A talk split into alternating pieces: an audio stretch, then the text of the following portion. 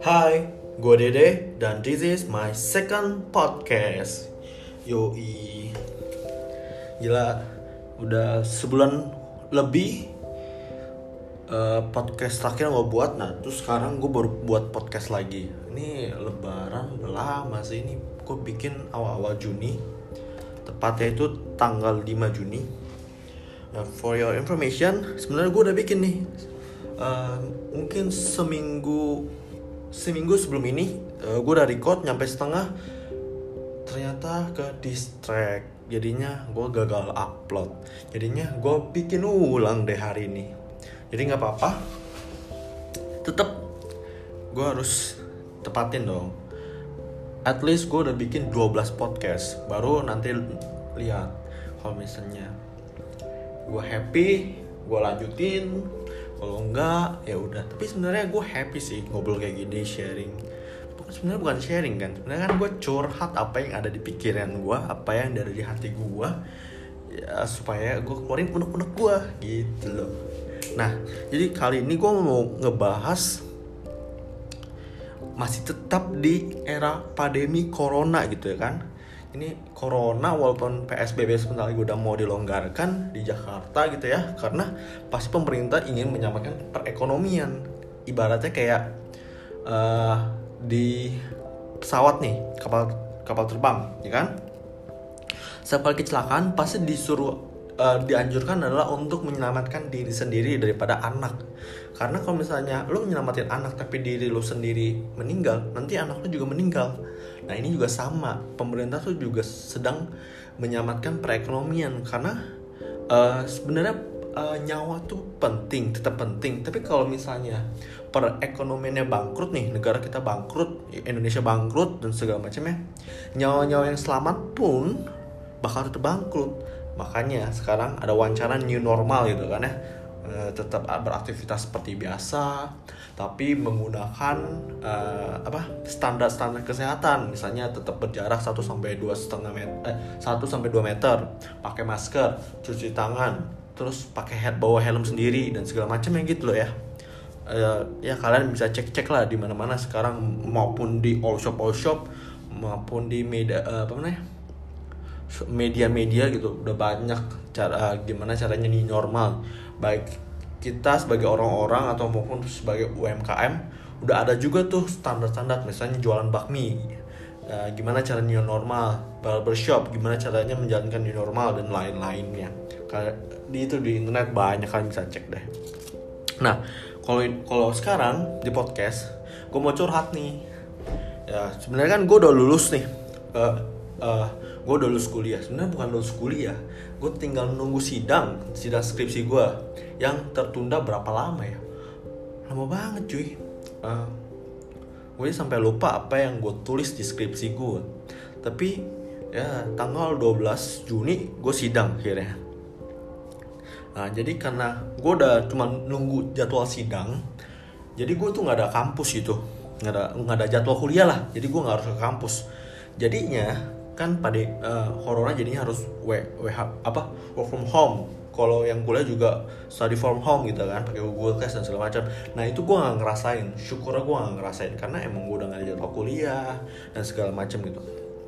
Abis itu gue juga udah kebiasaan kan sebelum psbb ini sebelum corona ini gue udah self employed uh, jadi kayak misalnya kerja berdasarkan deadline gue submit nggak harus tatap muka paling juga meeting kalau misalnya perlu atau bisa baik call juga meetingnya dan segala macam. Jadi uh, psbb dan wfh ini nggak gitu ngaruh sebenarnya sama gue uh, tapi ada sih sebenarnya. Kan gue dulu sempat freelance gitu ya di sebuah startup di bidang kesehatan gitu.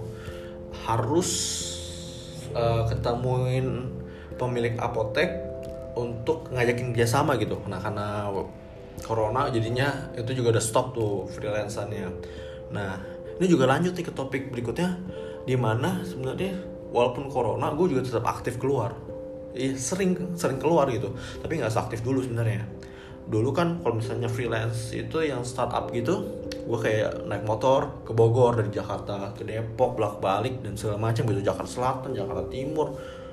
Ya gitulah muter-muter. Tapi karena sekarang gitu ya uh, lagi corona ya gue tetap juga keluar tetap keluar ke sana ke sini. Tapi beda beda. Abis keluar nih pasti gue mandi ulang. Terus tuk, uh, mandi ulang pasti kan tukar baju rajin-rajin cuci tangan. Kalau nggak ada sabun gitu ya gue dulu sempat ngambil juga hand sanitizer yang ingin gue jualin tapi gagal gitu kan. Uh, eh, gue stok 100 pieces men. Tapi gue nggak jualan sama sekali. Ya ada anggur itu bukan ada anggur barang mati itu sebenarnya. Nah jadi ya gitulah pakai masker ke mana-mana cuci tangan. Kalau misalnya ada ada wastafel ada sabun gue cuci tangan pakai sabun. Nah, cuci tangannya juga yang benar yang satu menit yang kesela-sela dan segala macam gitu kan ada kan? Atau enggak ya pakai hand sanitizer gitu. Naik motor juga hand sanitizer gue semprotin ah, apa hand sanitizer gue gue semprotin ke gagang motor gue. Ya gitu gitulah eh, kadang-kadang gue akalin juga nih biar gue hemat gak mandi terus. Kebanyakan mandi juga capek gitu kan. Tukang cuci tukang, tukang cuci buat cuci baju gue jadi kadang-kadang gue uh, pergi gue sengaja nih jadwalnya perginya pagi. Jadi sebelum bangun tidur uh, sikat gigi gitu cuci muka baru pergi. Terus pulang mandi. Atau enggak sore sebelum mandi sore gitu kan gue pergi. Baru pulang mandi terus diem di rumah aja gitu nah uh, kan ngomong ngomongin bisnis gitu ya. Sebenarnya kalau bisnis gue ya puji Tuhan gue ada beberapa bisnis kecil gitu. ya kecil-kecilan lah cukup buat makan cilor. Ya. Bisnis gue ini juga berdampak sama kan apa gara-gara pandemi ini nih. Gara-gara corona bisnis gue kena imbasnya juga. Dan beberapa bisnis gue nih ya semuanya kena. Nih misalnya gue ada beberapa bisnis ya gue sebutin satu-satu. Gila kayak sombong banget ya sombong amat. Padahal mah bisnisnya kecil banget nggak ada apa-apanya. Oke lah pertama kaos kaki. Nah, ini kaos hidden khususnya tuh hidden sock gitu.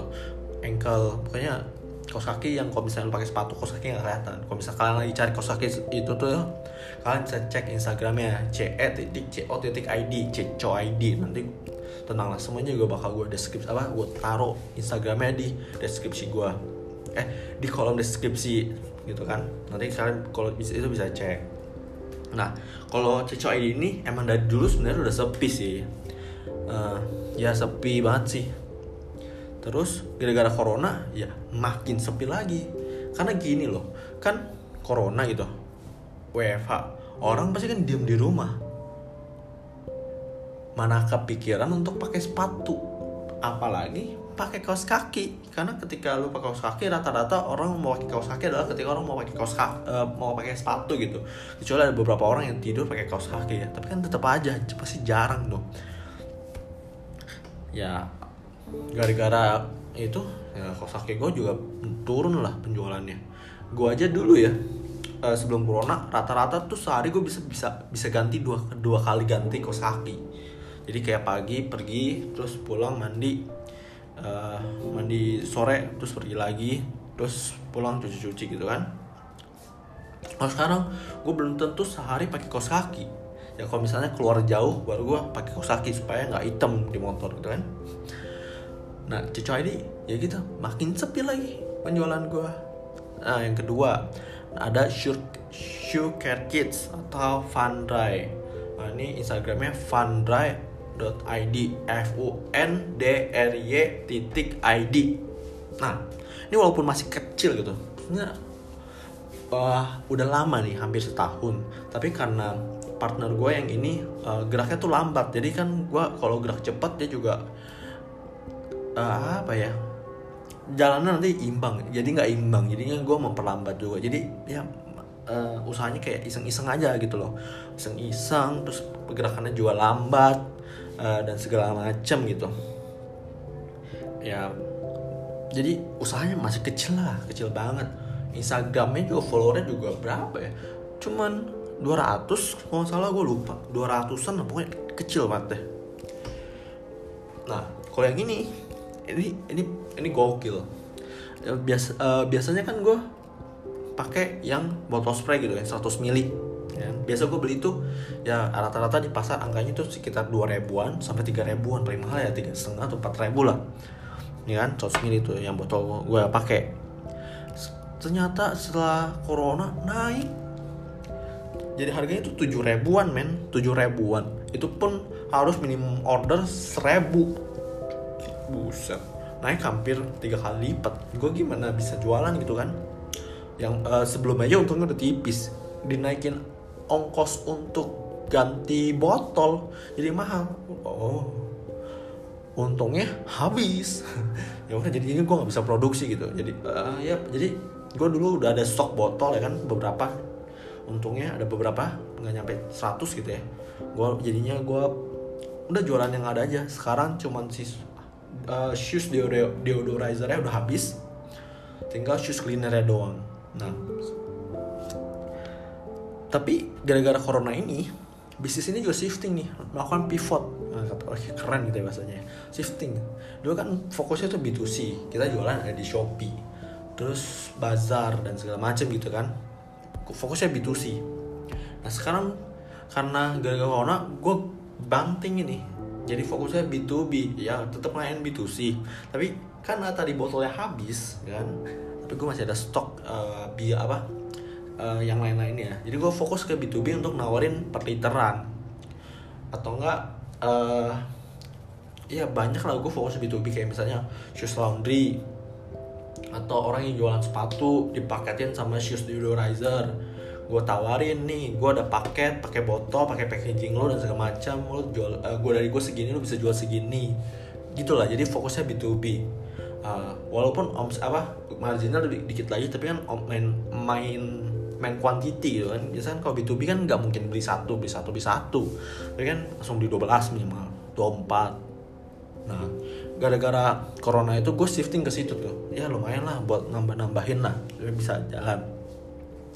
Banyak kan sih uh, gue nawarin ke jasa cuci sepatu gitu. Dan ya lumayan lah terserap banyak. Ada beberapa uh, jasa cuci sepatu yang udah kerja sama gue terus ada satu dia jualan sepatu uh, dia ambil deodorizer sama gue jadi bisa dia bisa paketin gitulah. Nah yang ketiga nih yang ketiga bisnis gue bisnisnya namanya branding dan sosmed agency namanya tuh hyphn hypen.id kalau Instagram itu hyphn.id jadi kayak sosmed activation branding kita bikin desain bikin web desain desain web poster dan ya macam-macam lah urusan agensi gimana sih? Sih banyak lah. Kalau terus ada juga kita baru di bisnis ini juga mau foto nah kan kalian juga bisa lihat Hypen Light Studio.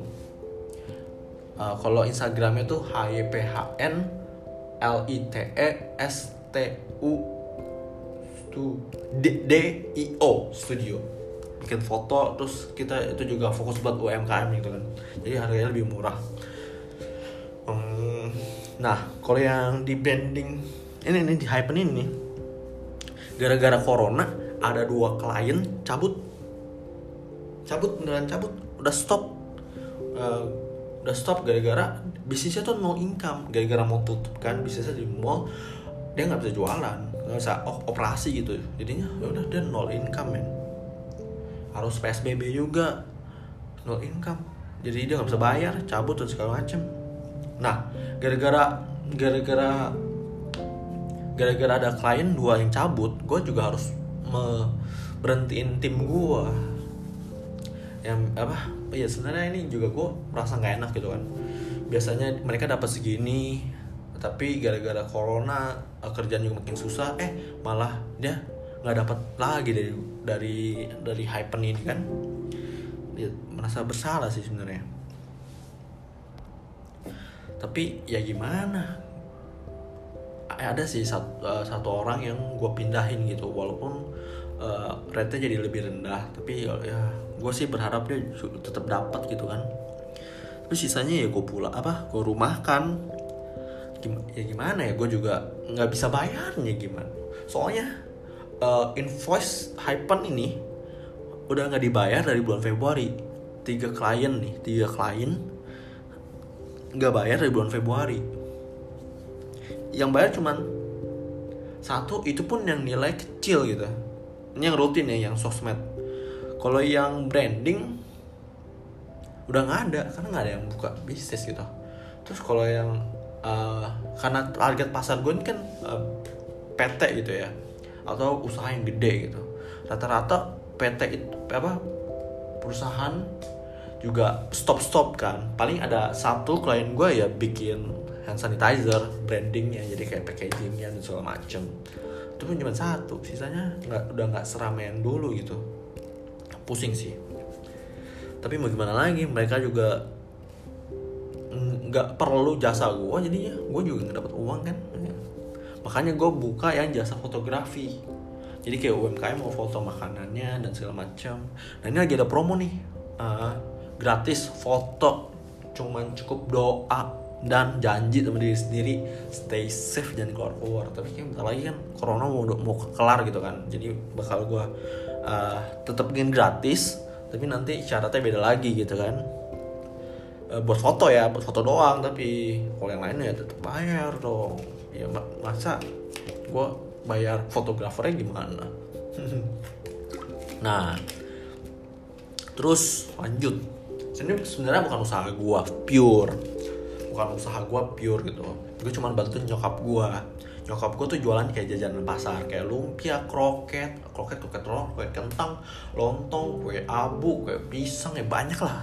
Nah kalian bisa lihat nih di uh, instagramnya jajanan underscore mama underscore dede. Nah fun fact lagi nih. Kenapa namanya jajanan mama dede gitu kan? Ah sebenarnya dulu nyokap gue tuh jualan dari dulu mungkin tahun 2000-an kali jualannya di sekolah jualannya di apa di gereja. Sekolah gue kan sekolah Kristen. Jadi kalau itu ada gerejanya ya gerejanya kan biasa tetap ada kayak gereja ibu-ibu gereja puasa eh apa ibadah puasa gitu gitu segala macam. Jadi nyokap gue tuh jualan sambil antarin makanan buat gue di sekolah tapi dia juga nungguin orang bubaran gereja supaya buat jualan ini udah mulai tahun 2000-an sebenarnya. 2000 mungkin gue gue pas gue pas TK udah mulai ya TK SD lah.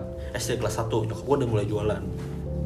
Nah karena mungkin kelas 3 4, uh, mungkin 4 5 6 gitu ya. 4 4 gue tuh uh, apa ya pengen dapat uang jajan sendiri dong. Soalnya dulu uang jajan gue cuma dua puluh ribu seminggu. Jajan beli cincong fan aja udah goceng sekali makan kan habis ya cuma bisa empat kali makan cincong fan jadinya gue pengen dapat uang jajan sendiri gitu. Terus uh, ada beberapa kayak mamanya nyok uh, eh salah. Mamanya temen gue nyokapnya temen gue nih beli. Beli makanan tapi duitnya nitipnya di temen gue. Terus temen gue kasih ke gue duitnya. Terus gue kasih ke nyokap gue wih gue pertama kali megang duit lumayan gede tuh. Wah kayaknya gue jualan oke okay nih gitu kan pertama tuh sebenarnya duitnya gue gue masukin gue kira tuh duit buat gue kan. Ya udah gue terus ditanya nyama nyokap gue mana duitnya nih dari mama mama ini? Gitu kan. Oh ada. Oh itu uang mama kan buat aku gitu kan. Jadi gue balikin. Terus ada mulai dari situ tuh gue mulai ya udah mau jualan gitu. Nah SD tuh ya mungkin kelas 5, kelas 6 tiap hari gue ke kantor guru. Ya bukan karena bermasalah nih tapi ditanyain dede mama kamu masak apa hari ini? Tak uh, tahu capcay ada nggak? Dan segala macem gitu kan. SD SMP SMA gue jualan di sekolah tuh ya beberapa apa sampai bisa beli HP sendiri. Terus misalnya mau basket gue gue dulu ikut ikutan basket kan. Ya baju basket bisa beli sendiri ya macam-macam lah. Dari dulu gue udah udah punya konsep itu gue nih cowok jadi gue harus berdiri dengan kaki gue sendiri. Jadi gue ya pengen cari uang sendiri. Lu uh, nih kalau misalnya lu yang dengerin uh, lu masih muda gitu ya terus belum pernah ngerasain dapat uang uang sendiri gitu. Terus lu pertama kali dapat uang jajan sendiri terus lu gunain buat keperluan lu bisa ketagihan men. Beneran. Lu ketagihan buat menuhin uh, keperluan lu. Sebenarnya bukan keperluan sih keinginan lu pakai uang jajan sendiri kan itu rasanya tuh lebih wow lagi lebih enak lagi lebih bangga lagi dan lu lebih sayang lagi sama yang lu beli gitu. Itu yang gue alamin tapi nggak tahu ya orang lain bisa mungkin beda gitu kan.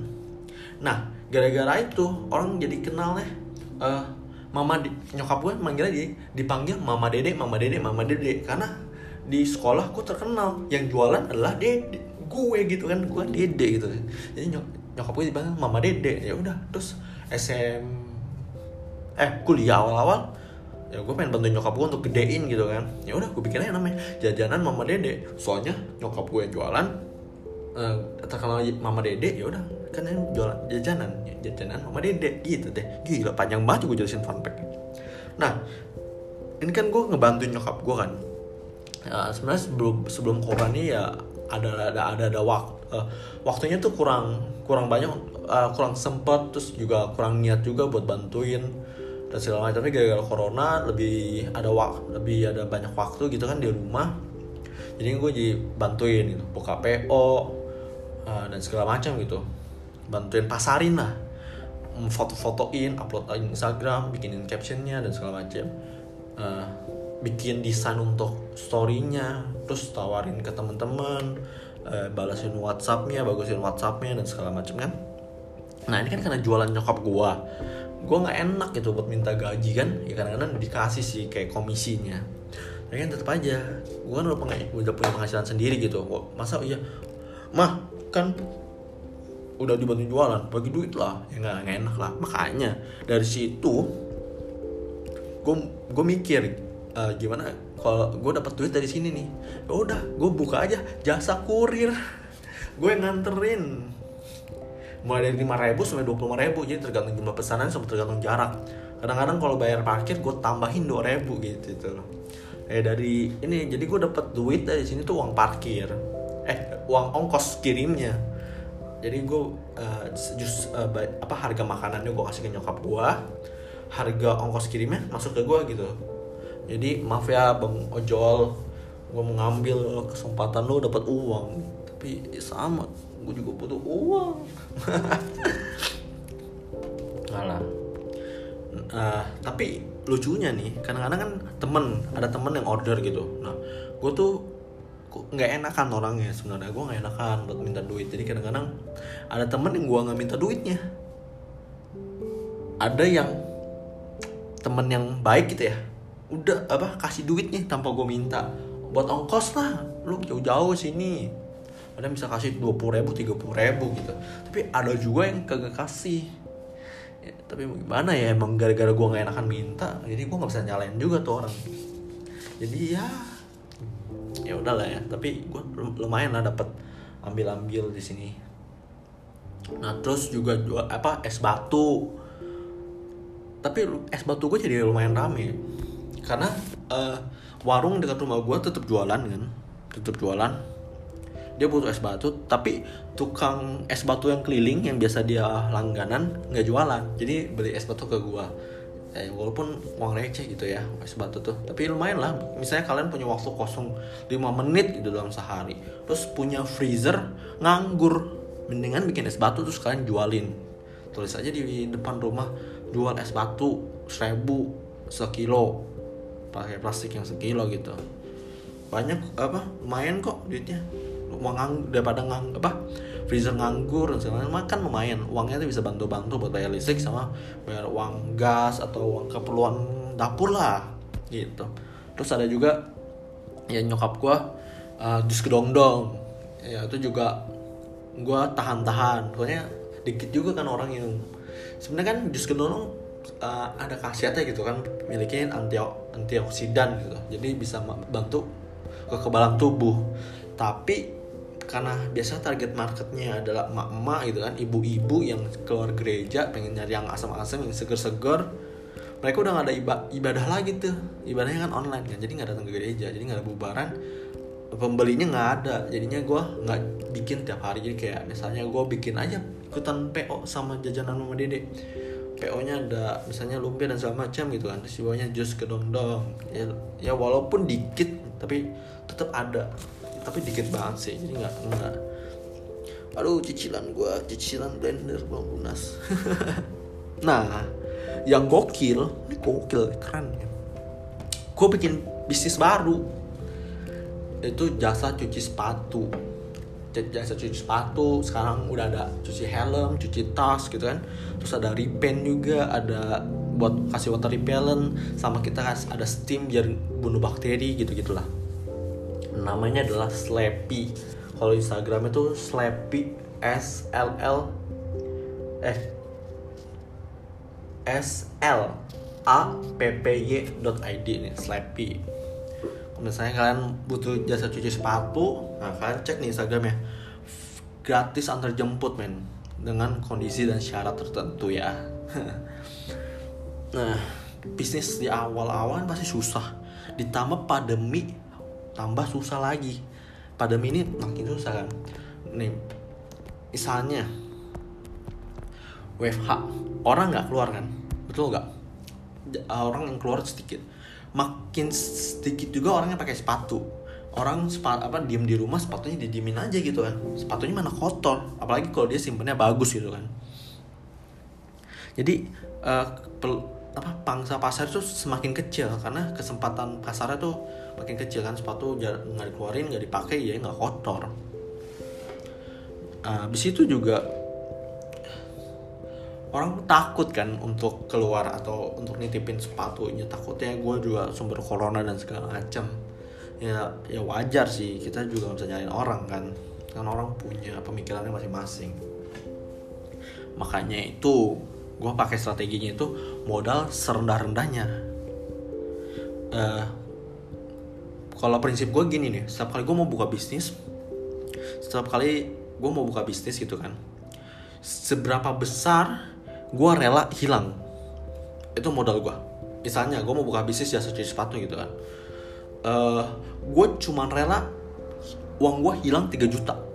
Berarti modal itu cuma 3 juta buat cuci sepatu. Kalau misalnya modal habis ya udah bisnis gue udah habis gitu udah stop. Berarti bisnis gue nggak jalan. Uh, gitu sih prinsip gue dari dulu.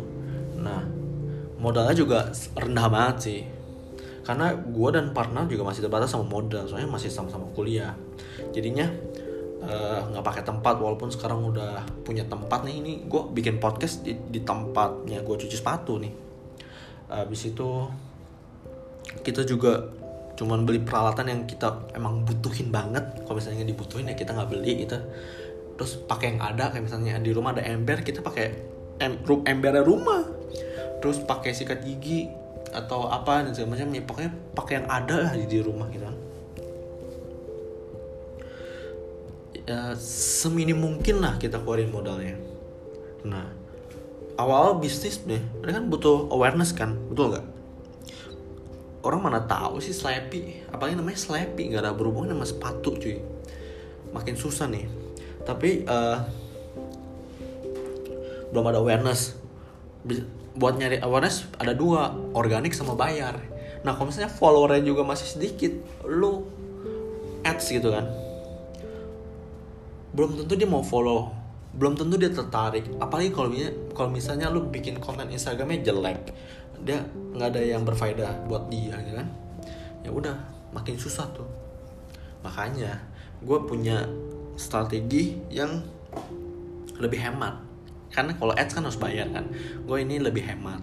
Yaitu gue uh, plannya nih ya plan secara garis besar adalah gue minta teman-teman gue nih ke sekitaran gue yang gue kenal yang gue deket gitu buat eh eh bro eh sis bantuin dong promos apa review dan sekal sekalian promosi jasa cuci sepatu gue nanti sepatu lu gue cuciin gratis deh gitu nah, ini selain gue minta mereka ya gue juga pengen jadi ngobrol juga kan jadi apa jadi ngobrol sama mereka ya lumayan lah jadi silaturahmi gitu kan. Nah lumayan lah ada beberapa orang sekitar gue gue udah mintain mintain review dia di snapgram gitu share. Terus mereka juga kasih review ke gue apa yang kurang apa yang bisa diimprove. Uh, sekalian promosi kan. Lumayan juga ada customer baru dari mereka mereka gitu kan ini bisa dicontoh nih misalnya kalian punya bisnis kalian bingung cara masarinnya gimana ningkatin awarenessnya gimana kalian minta teman-teman dulu untuk bantuin. Ya kalian ya jangan pelit lah kasih dia gratis. Walaupun ada beberapa yang teman kalau misalnya baik gitu ya dia dukung bisnis kita ya dia beli dengan harga normal bukan minta bro harga temen lah. Nah itu lu lihat lagi tuh temennya kampret itu kalau misalnya minta harga temen. Bikin bisnis baru tuh susah men ya minta mereka untuk apa promosi kalau kita kita minta kita minta untuk dipromosin gitu ya. Kasih lah free. Misalnya kasih cuci gratis atau misalnya lu jualan makanan nih bro cobain makanan gua kasih lo free tapi bantuin gua review ya bantuin gua share supaya orang bisa beli segala macam gitu. Itu step pertama. Step kedua gua bakal sama nih caranya minta review sekalian promosiin melalui Instagram. Gue emang fokus tuh di Instagram. Tapi ke micro influencer yang followernya tuh sekitar sepuluh ribu sepuluh ribuan sepuluh ribuan supaya harganya juga nggak terlalu murah apa nggak terlalu mahal. Tapi kan bisa banyak gitu. Nah yang ketiga baru selebgram habis itu artis. Jadi gue kumpulin nih. Jadi kayak lingkaran kecil Jakarta misalnya ada lima gitu kan. Ada lima kota nih. Kumpulin nih Jakarta Barat ada beberapa lingkaran beberapa lingkaran. Jakarta Pusat Jakarta Selatan segala macam. Terus makin lama lingkarannya tuh gue gabungin jadi lebih gede. Gitulah. Susah sih kalau gue gambarin ya nah yang lebih hebatnya nih gue sewa kontakan sebenarnya nggak terlalu butuh. Ini ini sebenarnya ini ini bisa bisa dibuat belajarin juga nih. Sebenarnya awal-awal ya kalau misalnya kita nggak terlalu butuh butuh banget gitu mendingan nggak usah keluarin kos sama sekali. Kalian harus bandingin tuh uh, kos yang keluar dap bisa mengkalikan berapa revenue kalian. Kalau misalnya kosnya keluar sia-sia mendingan kalian gak usah keluarin. Itu sama kayak yang gue bilang di awal. Tapi gue tetep maksain kontrak nih kontrak rumah. Kenapa? Soalnya uh, gue pengen memicu semangat partner gue uh, terus juga dia pengen kayak tempatnya ada tempat jadi legit gitu kan jualan jasa cuci sepatunya segala macam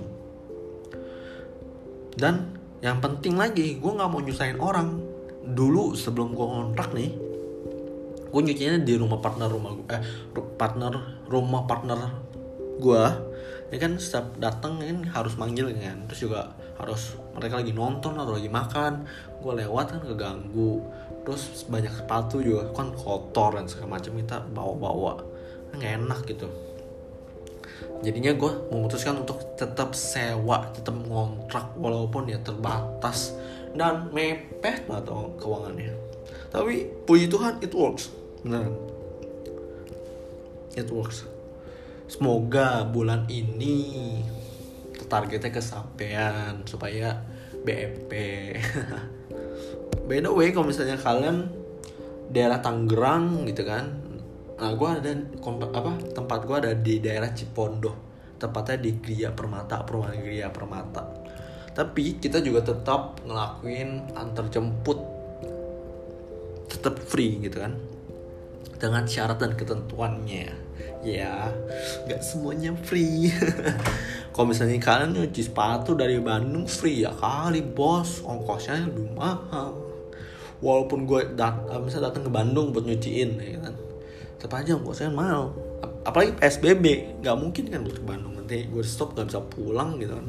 Gue tidurnya di mobil dong. Nah ending gila nggak enak banget ya transisinya. Tapi ya itulah masih pemula kan masih belajar. Nah ini kalau pribadi ya kalau gue pribadi mulai bisnis itu adalah suatu hal yang sangat menyenangkan. Gue suka banget buka bisnis. Karena ketika kita buka bisnis lo jadi lebih kreatif karena kepepet kan. Terus lo harus ketemu orang dan segala macem. Ya diri lo bakal lebih upgrade lagi lah segala macam nah kalau tapi gue saranin nih sama yang gue mention ya di awal-awal. Kalau misalnya lo mau buka bisnis lo harus disesuaikan dengan manajemen risiko lo nih kalau menurut gue menurut gue kalau misalnya lo mau mulai bisnis terus uh, misalnya dengan modal 50 juta gitu berarti lo harus siap kehilangan 50 juta itu bahkan bisa minus beneran kalau nggak hati-hati gitu ya bisa nombok bisa ngutang. Makanya ketika lo buka bisnis uh, menurut gua harus disesuaikan dengan manajemen resiko lo karena apa yang lo mau mulain kan lo taruh tuh uang. Lo siap-siap tuh hilang. Modal lo yang lo taruh di awal. Kalau gue sih gitu ya. Tapi mungkin ada orang beda gitu ada bisa orang ngajuin investasi apa investor dan segala macam terus misalnya gagal ya mereka nggak wajib. Dia kan cuman ide investor tapi kan kita namanya jadi buruk gitu kan. Ya orang punya macam-macam lah kalau modalan tapi kalau misalnya bisnis kecil susah untuk cari investor. That's it dari gue gitu aja. Gue cuma ngebahas bukan ngebahas gue mau curhat bisnis bisnis gue di era pandemi ini. Keganggu ya ya semua bisnis juga ganggu semua kerja juga ganggu. Jadi gue berharap semoga uh, era-era pandemi ini segera berakhir lah. Gue berdoa juga semoga setiap orang yang udah sakit bisa cepat pulih orang yang punya gejala juga cepat pulih. Terus carrier supaya cepat ketangkap eh bukan ketangkap sih ketahuan. Jadi nggak apa menyebarkan lagi. Kasihan itu orang rumah kasihan orang yang udah tua. Kasihan orang yang kerjanya harian untuk memenuhi kebutuhan. Karena mereka harus WFH mereka nggak dapat makan sehari itu. Gitu men. Ya kita sama-sama berdoa lah supaya corona ini cepat kelar. Walaupun itu konspirasi atau apa pun lah. Bodo amat. Yang penting kan corona nyata. Ada korban meninggal. Dan sama ya pokoknya gue berdoa lah. Semoga corona cepet kelar. Amin So that's it podcast gue yang kedua. Dan podcast yang ini lebih prepare karena gue tulis skrip per poin nih. Dengarkan suara kertasnya? Gue tulis skrip hmm. per poin. Gue jabarin apa yang pengen tuh. Next gue bakal bikin podcast lagi. Semoga nggak sebulan lagi.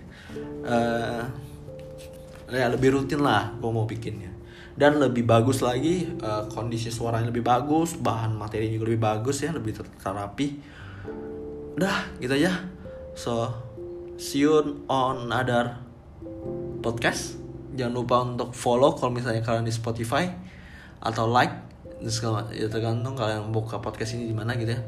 Juga please share ke teman kalian gitu supaya makin banyak orang yang view. Jadi itu bikin gue semangat untuk bikin lagi dan semoga podcast ini juga bisa bermanfaat buat buat lu yang dengerin. Walaupun kayak nggak ada manfaatnya sih ada nggak sih? Kalau ada coba kasih gue ya. Kasih tau gue ya. Dengan cara nonton. Ulang-ulang. Nggak lah. Oke gitu aja. Bye. Wah.